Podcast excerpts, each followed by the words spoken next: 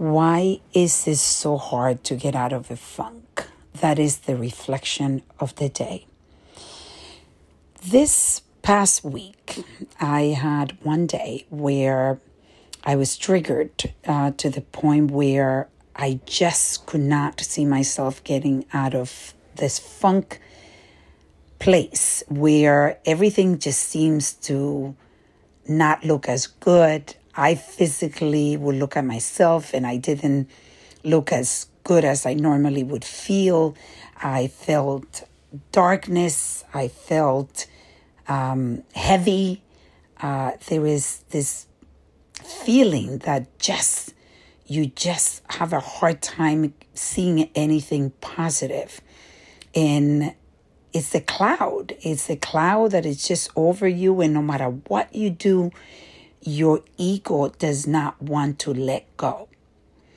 And what I realized is as I was journaling about this, and I, I do these journals every day, and in the journal, the title was, Why is it so hard to get out of this funk? Why is it so hard to get out of a funk? And we all go into that space. And sometimes it could last a few hours, sometimes a day, sometimes a week, sometimes longer. So ultimately, what I want is to make sure that I get out of the funk as soon as possible.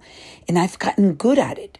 But for whatever reason, I could not get out of this funk. And it took me a day.